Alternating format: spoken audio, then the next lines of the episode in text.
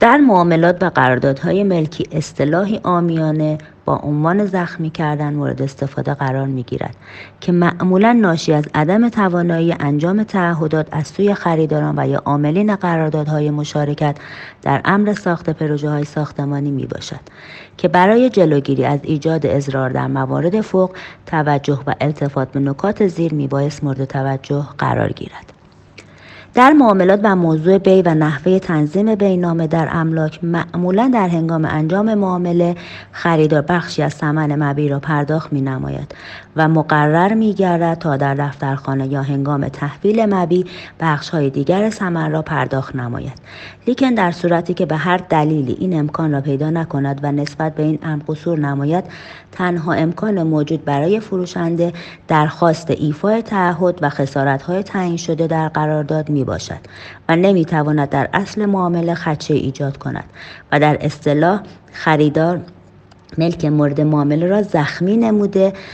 و موضوع را به صورت ابتر رها نموده است و فروشنده را بلا تکلیف گذاشته. بنابراین فروشندگان برای جلوگیری از این امر در توضیحات معامله میبایست قید نمایند در صورت عدم انجام تعهدات خریدار در وقت مقرر و یا عدم وصول چک های پرداخت شده فروشنده اختیار فسق قرارداد را خواهد داشت و همچنین خسارات ناشی از این امر را نیز مطالبه نمایند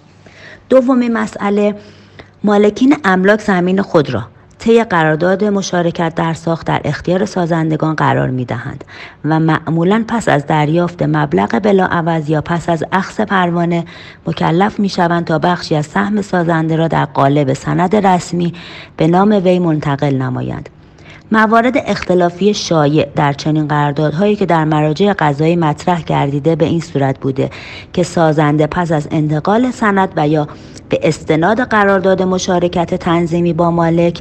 یا اقدام به اخذ وام از بانک نموده و یا سهم در نظر گرفته شده خود را به صورت پیش فروش به افراد سالس واگذار می نماید و به هر علتی از اتمام پروژه ساخت سرباز می زند و اصطلاحا ملک مورد نظر را زخمی کرده و رها می نماید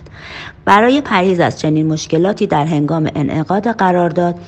جهت ساخت املاک علاوه بر احراز اهلیت و توانایی و صلاحیت سازنده در قرارداد منعقده میبایست حق اخذ وام و فروش را تا قبل از اتمام موضوع قرارداد از سازنده ساقط نمایند و این اجازه پس از اخذ پایان کار و صورت مجلس تفکیکی و تحویل سهم